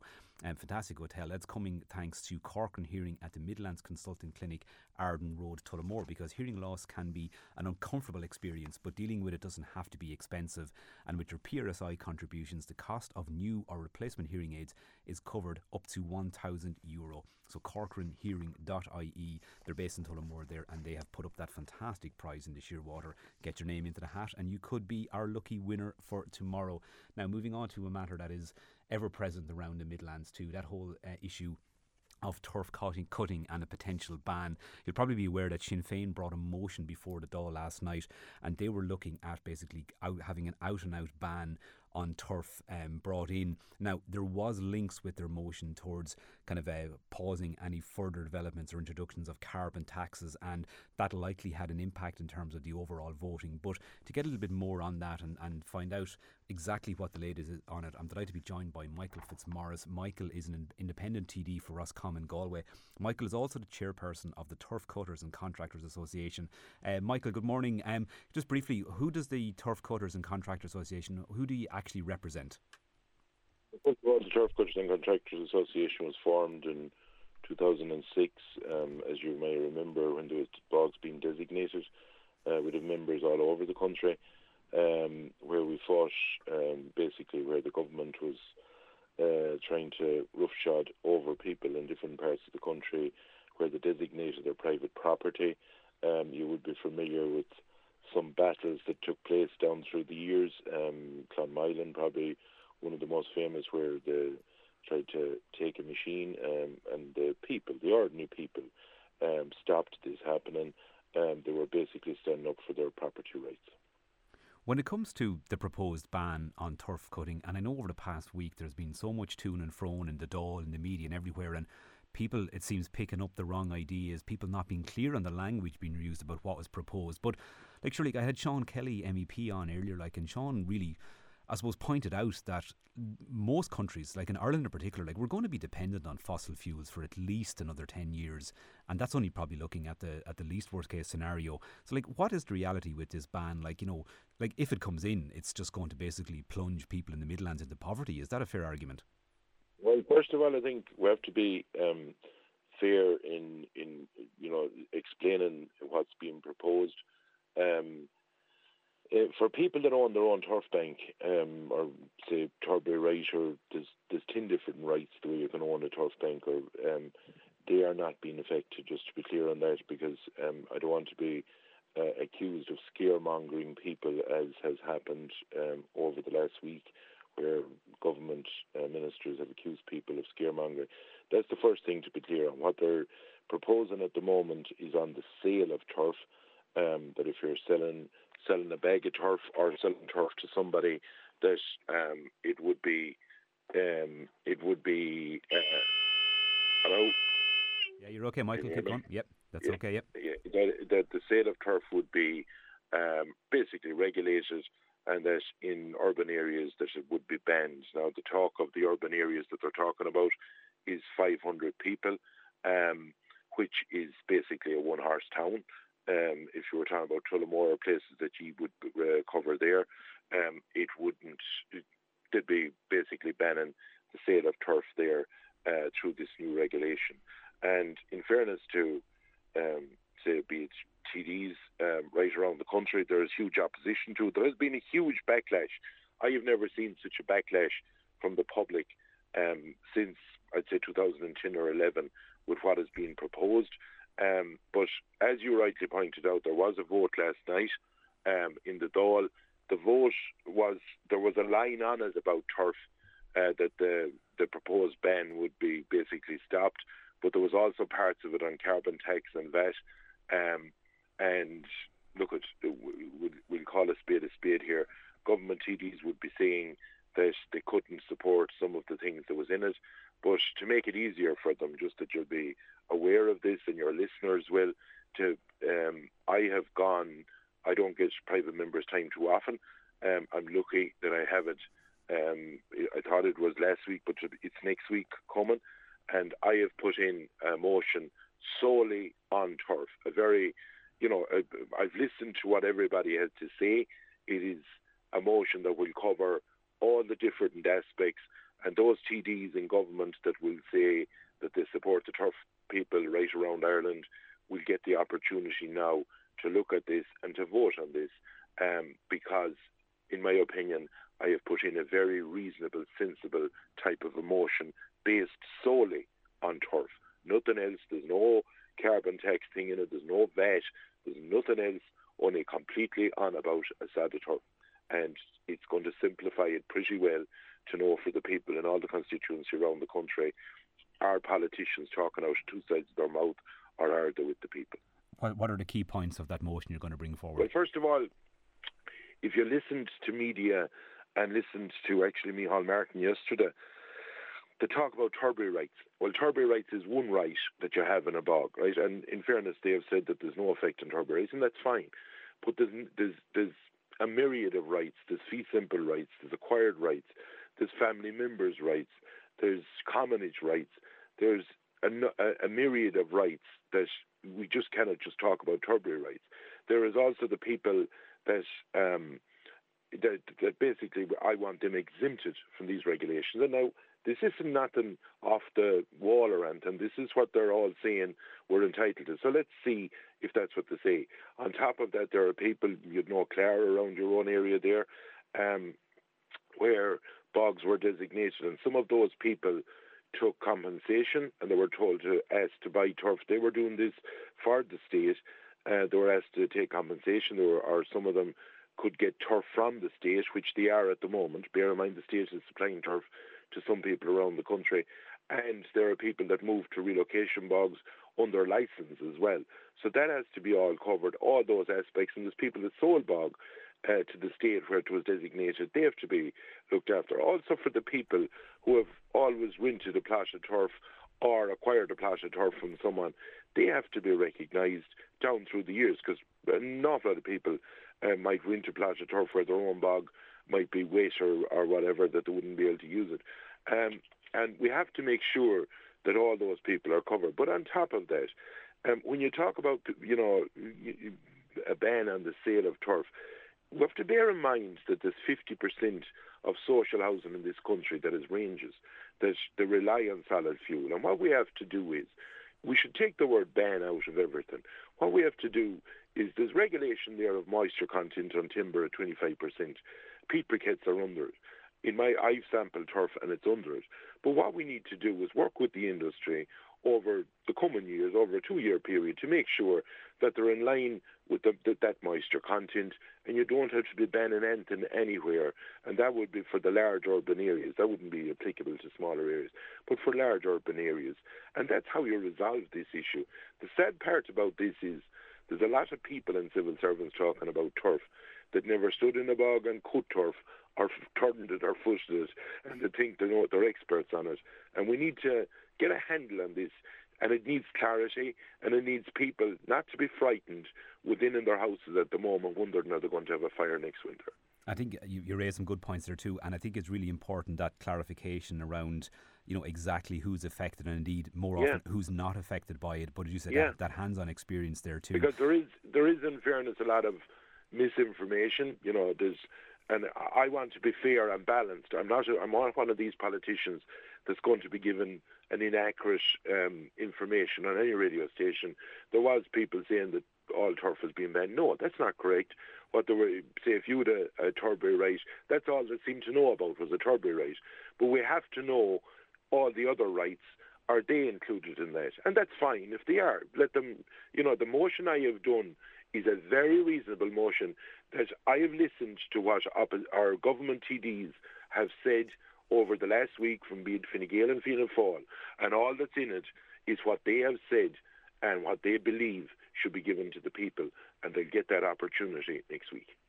Michael Fitzmaurice, thank you so much for that. I think it's a it's a valid point you raised there too around looking at, and it's, you're, you're the first person I've heard saying publicly that if the industry itself just looks at how it does it, you know, if it's things like moisture content, if it looks at maybe being a bit more sustainable or getting a bit more economical or efficient, that in turn might you know save carbon emissions and satisfy. There's some a of that need. reality.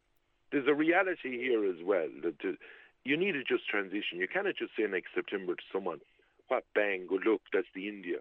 Um, you have to make sure that you have a just transition. And the industry, look at, I'll be very clear on this. I know the moisture content of peat briquettes are about 16%. Um, I know the, that the timber regulations that came in last year. And bear in mind that we in opposition supported the timber uh, regulations because you know and I know, and anyone with common sense in Northern Ireland, but some of these people think that we have no cop on at all. Um, they believe that, you know, that there's wet timber being burned everywhere.